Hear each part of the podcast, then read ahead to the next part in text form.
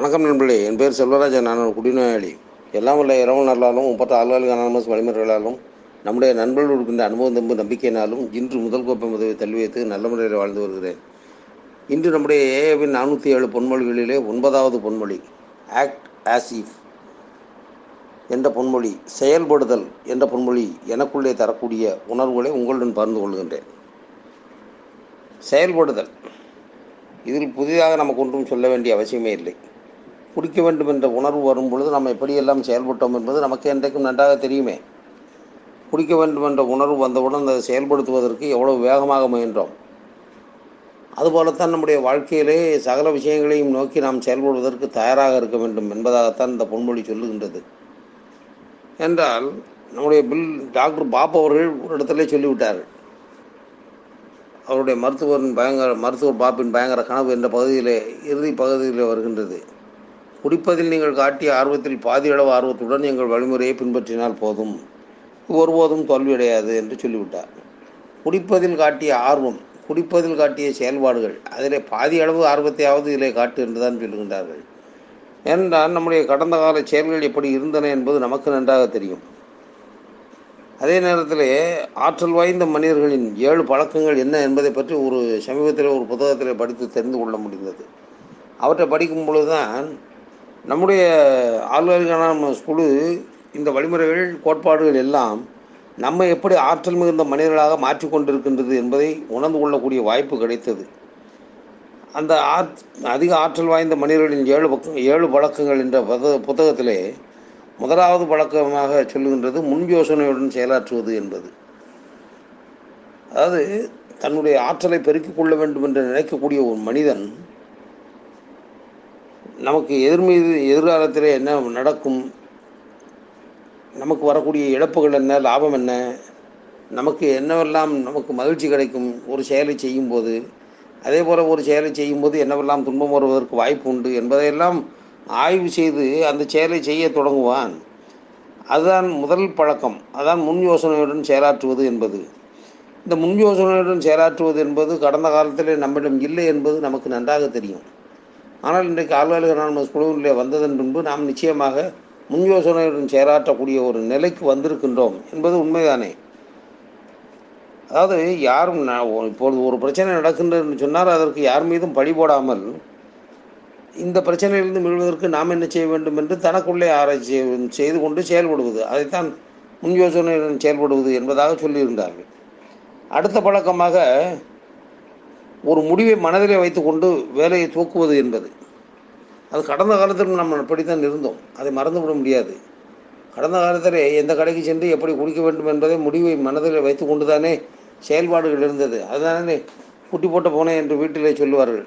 குட்டி போட்ட பூனை வீட்டுக்குள்ளேயே சுற்றி சுற்றி வரும் என்று சொல்வார்கள் அதுபோல் குட்டி போட்ட பூனை போல் வீட்டுக்குள்ளேயே சுற்றி கொண்டு எங்கிருந்து எப்போது பணம் கிடைக்கும் எப்படி எடுக்கலாம் எப்படி வெளியே செல்லலாம் என்பது போல எண்ணிக்கொண்டு வீட்டுக்குள்ளேயே சுற்றி கொண்டு கடந்த காலத்தில் எப்படி குடியை இலக்காக வைத்து நாம் குடியை முடிவாக வைத்து நாம் செயல்பட்டோமோ அதுபோல் ஒரு இலக்கை வைத்து கொண்டு ஒரு முடிவை வைத்து கொண்டு நாம் செயல்படுவது. ஆம் இந்த செயலை நான் செய்வதன் விளைவாக இன்றைக்கு நான் குடிக்காமல் இருக்கின்றேன் என்றால் இந்த பழக்கத்தை அப்படியே நாளைக்கு பயன் பயன்படுத்தும் போது நாளையும் நான் குடிக்காமல் இருக்க முடியும். இப்படி ஒரு நாள் அடிப்படையில் என்னுடைய வாழ்நாள் முழுவதும் இன்று ஒரு நாள் குடிப்பதில்லை என்பதை எப்படி நாம் கடைப்பிடித்து வாழ் வெற்றிகரமான வாழ்க்கையை வாழ முடியுமோ அதுபோலவே நம்முடைய அதாவது குடிக்காமல் இருக்கக்கூடிய வாழ்க்கையின் மகிழ்ச்சி என்பது நமக்கு தெளிவாக தெரிகின்றது. அதுபோலவே நாம் செய்யக்கூடிய செயலின் முடிவு என்ன என்பதை தெளிவாக உணர்ந்து கொண்டு புரிந்து கொண்டு அதன்படி நம்முடைய இலக்கை நோக்கி ஓடுதல். இது தனிமனித தலைமைத்துவம் குறித்த கொள்கைகளோடு இணைக்கப்பட்டுள்ள ஒரு விஷயமாக இருக்கின்றது. சரி அடுத்து பார்க்கின்றோம் மூன்றாவது என்ன என்று பார்த்தால் முதலில் செய்ய வேண்டியவற்றை முதலில் செய்தல் என்பது. அதாவது முக்கியமான வேலைகளுக்கு மட்டுமே முதலில் முக்கியத்துவம் கொடுத்தல். இதில் நிர்வாகம் குறித்த கருத்துக்கள் நிறைய இருக்கின்றது என்று சொல்லுகின்றார்கள். நமக்கு அதுதானே மிக தெளிவாக சொல்லிவிட்டார்கள். நம்முடைய பொன்மொழியிலே கூட கடந்த சில தினங்களுக்கு முன்பு கூட நாம் பார்த்தோமே ஃபர்ஸ்ட் திங் இஸ் ஃபஸ்ட் என்று. முதல் காரியங்கள் முதலில் என்பது நமக்கு சொல்லி செய்யக்கூடிய ஒரு விஷயமாக இருக்கின்றது. சரி அடுத்ததை பார்த்தால் நான்காவது எனக்கும் வெற்றி உனக்கும் வெற்றி என்ற சிந்தனை நான்காவது பழக்கமாக காட்டப்படுகின்றது. எப்படி என்றால் அடுத்தவர் பற்றிய பொறாமையை விட்டுவிட்டு சொந்த வெற்றியை மாத்திரம் இலக்காக்கி கொள்ளாமல் அது அடுத்தவர் பற்றிய பொறாமை விட்டுவிட்டு தன்னுடைய சொந்த வெற்றியை மாத்திரம் இலக்காக வைத்துக்கொள்வது இதிலே மனித உறவுகளுக்கு முக்கியத்துவம் கொடுக்கும் தலைமைத்துவம் குறித்த கருத்துக்களும் இருக்கின்றன என்று சொல்லுகின்றார் நினைத்து பார்த்தால் அலுவலக அனானமஸ் குழுவினுடைய வந்த யாராக இருந்தாலும் சரி அவர் வேறு ஏதாவது விஷயங்களிலே கருத்து வேறுபாடுகளிலே கருத்து மோதல்களிலே ஈடுபட்டிருக்கலாமே தவிர குடியேற்ற தெளிவான வாழ்க்கை என்பதிலே எனக்கும் வெற்றி உனக்கும் வெற்றி என்பது என்ற கொள்கையிலிருந்து எந்த ஒரு நண்ப ஏ நண்பரும் மாற முடியாது மாற மாட்டார்கள். அப்படி மாறினால் அவர் ஏ நண்பராக இருக்க முடியாது.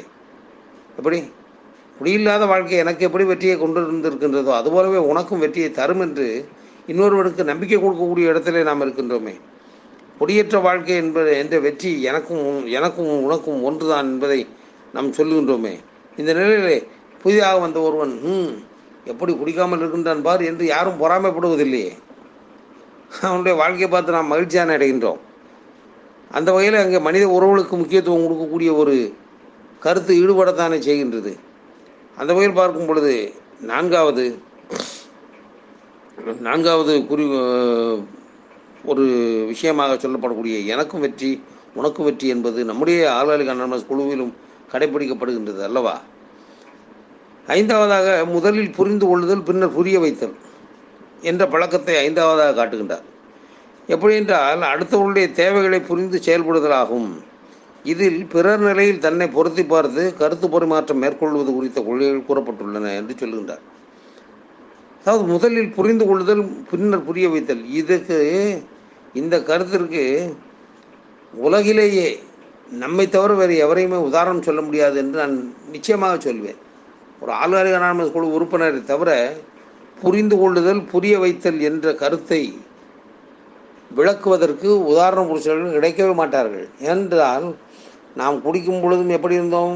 ஏற்கனவே குடித்த ஒருவர் அவர் என்ன புரிந்து கொண்டாரோ அதை நமக்கு புரிய வைத்தார். அதுபோல் அலாலி அனானமஸ் குழுவுக்குள்ளே வந்ததன் பின்பு குடியில்லாத வாழ்க்கையை வாழ்ந்து கொண்டிருக்கக்கூடிய ஒரு மூத்த நண்பர்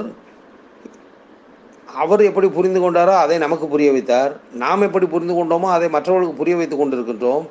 அந்த வகையில் பார்த்தால் புரிந்து கொள்ளுதல் புதிய புரிய வைத்தல் என்பது ஐந்தாவது கொள்கையாக இருக்கின்றது. அடுத்து ஆறாவது பார்க்கும் பொழுது கூட்டு இயக்கம். அதாவது படைப்பாற்றலுடன் கூடிய கூட்டு செயல்பாடுகள் குறித்த கொள்கைகள் எதிரே உள்ளன. அவ்வப்போது நமக்கு தேவையானவருடன் கைகோர்க்க வெட்கப்படாமல் அவர்களுடன் கைகோர்த்து கொள்ளுதல் ஆகும். இதற்கும் நம்மை தவிர வேறு எங்கே உதாரணம் தருவது நம்மை போலவே பிரச்சனை உள்ளவர்கள் நம்மை போலவே நமக்கு தேவையானவர்கள் எனக்கு தேவை நீங்கள் தான் உங்களுக்கு தேவை நான் தான். அப்படி இருக்கும் பொழுது எப்படி நாம் ஒருவரை விட்டு ஒருவர் பிரிந்து செல்ல முடியும்? அந்த வகையில் பார்த்தால் ஒருவரோடு ஒருவர் கைகோர்ப்பதற்கு நாம் வெட்கப்படுவது இல்லை. அடுத்து ஏழாவது வழக்கமாக எப்போதும் நம்மை கூர்தீட்டிக் கொள்ளுதல். அதாவது அறிவையும் உடலையும் எப்போதும் கூர்மைப்படுத்திக் கொள்ளுதல். என்று எல்லா தளங்களிலும் சுயமாக புதுப்பித்தலை மேற்கொள்வது குறித்த கொள்கைகள் இருக்கின்றன என்று சொல்கின்றார் ஒரு புத்தகத்தை பற்றி. இது வெற்றிகரமான வாழ்க்கையை பெற்ற தொழிலதிபர்கள் அதாவது உலகிலே உயர்ந்த நிலைக்கு சென்ற வெற்றி பெற்ற மனிதர்களின் அதிக ஆற்றல் வாய்ந்த மனிதர்களின் ஏழு பழக்கங்கள் என்று சொல்லக்கூடிய முன் யோசனையுடன் செயல்படுவது முடிவினை இலக்கினை மனதிலே வைத்து செயல்படுவது முதலில் செய்ய வேண்டியவற்றை முதலிலே செய்வது எனக்கும் வெற்றி உனக்கும் வெற்றி என்ற கொள்கையோடு செயல்படுவது அடுத்து தான் புரிந்து கொண்டதை மற்றவர்களுக்கும் புரிய வைத்து செயல்படுவது அடுத்து கூட்டு இயக்கமாக ஒரு ஒருவர் கூட்டுறவாக இணைந்து செயல்படுவது எப்பொழுதும் நம்முடைய அறிவையும் உடலையும் கூர்மையாக வைத்துக் கொள்வதற்கு செயல்படுவது. ஆகிய இந்த ஏழு கொள்கைகள் நமக்கு தினசரி கூட்டங்களின் மூலமாக தெரியப்படுத்தப்படுகின்றதே தெரிய வைக்கப்படுகின்றதே. அப்படி என்றால் அதிக ஆற்றல் வாய்ந்த மனிதர்களாக நாமும் மாறுவதற்குரிய அந்த ஏழு பழக்கங்களும் நமக்கு நிச்சயமாக ஆள்களுக்கு குழுவின் மூலமாக கிடைக்கின்றது என்று நான் உணர்ந்து கொள்கின்றேன். ஆனால் தான் இன்றைய சிந்தனையின் தலைப்புக்கு சொல்லும் பொழுது எப்படி ஆக்ட் ஆசிப் செயல்படுதல் என்று சொல்லுகின்றதே நம்மை சரியான திசையிலே செயல்பட வைக்கின்றது நம்முடைய ஆள்களுக்கு அனானமஸ் குழு இதில் சந்தேகமே கிடையாது. இந்த கொள்கைகளின்படியும் நம்முடைய வழிமுறைகள் கோட்பாடுகளின்படியும் நாம் செயல்படும் பொழுது நம்முடைய வாழ்க்கை மிக அற்புதமான நிலைமைக்கு சென்றுவிடும் என்பதை கடந்த கால வாழ்க்கையிலும் சரி நிகழ்காலத்திலும் சரி பல நண்பர்கள் புரிய வைத்து கொண்டே இருக்கின்றார்கள் நமக்கு. சமயத்தில் ஒரு நண்பர் தன்னுடைய கருத்தில் வந்து இந்த செயல்படுவது என்பதை பற்றி சொல்லும் பொழுது சொன்னார்.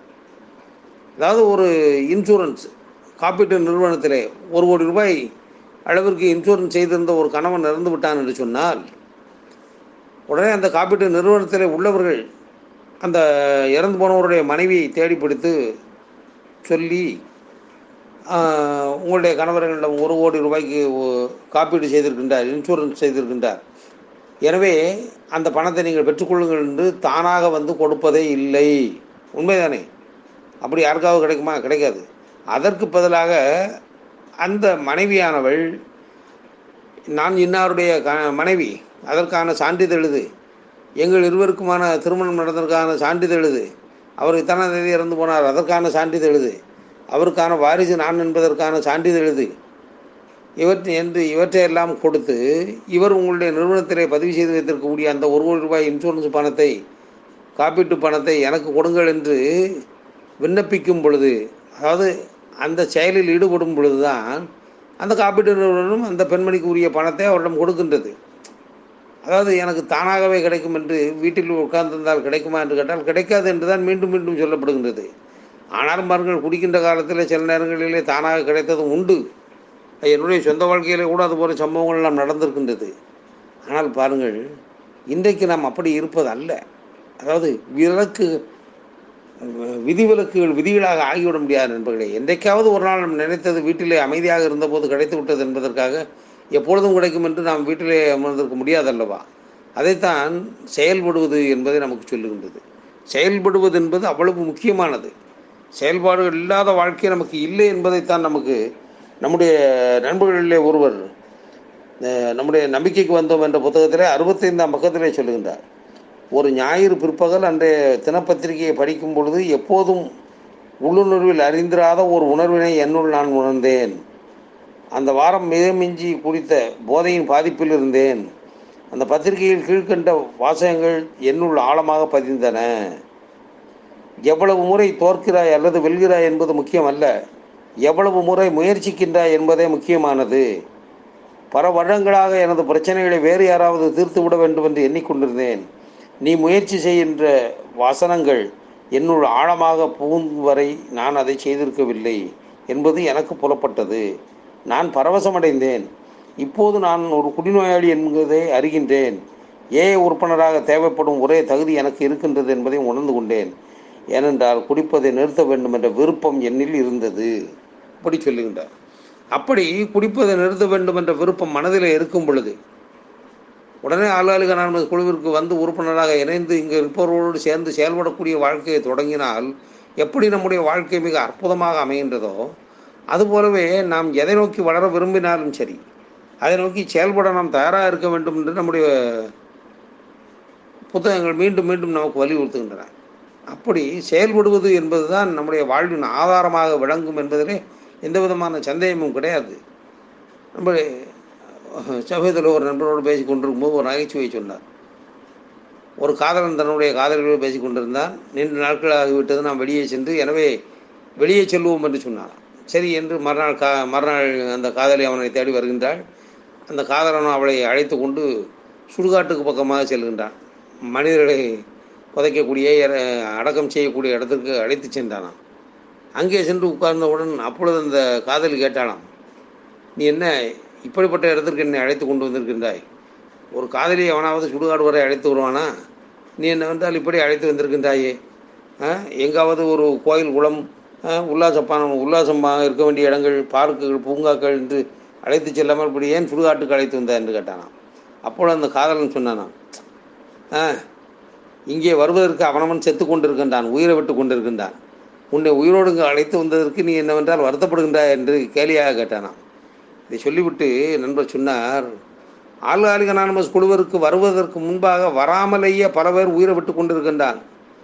ஆனால் நம்மை இறைவன் உயிரோடு ஆள்காலிக அனானமஸ் குழுவில் கொண்டு வந்து வைத்திருக்கின்றான் என்று சொன்னால் இந்த வழிமுறைகளை வாழ்க்கை முறைகளாக மாற்றி செயல்படுவதற்காகத்தான் என்று நான் புரிந்து கொண்டேன் என்று அந்த நண்பர் சொன்னார். அதுதான் இப்பொழுதும் நமக்கு ஞாபகம் வருகின்றது. எனவே செயல்படுவது மட்டும்தான் நம்முடைய வாழ்க்கையை அடுத்த நிலைக்கு எடுத்து செல்லும் என்று நான் உணர்ந்து கொள்ளுகின்றேன். இந்த உணர்வுகளை உங்களுடன் பகிர்ந்து கொள்ள வாய்ப்பு கொடுத்த இறைவனுக்கும் பொறுமையோடு கட்ட நண்பர்களுக்கும் நன்றி கூறி முடித்துக் கொள்கின்றேன். நன்றி வணக்கம்.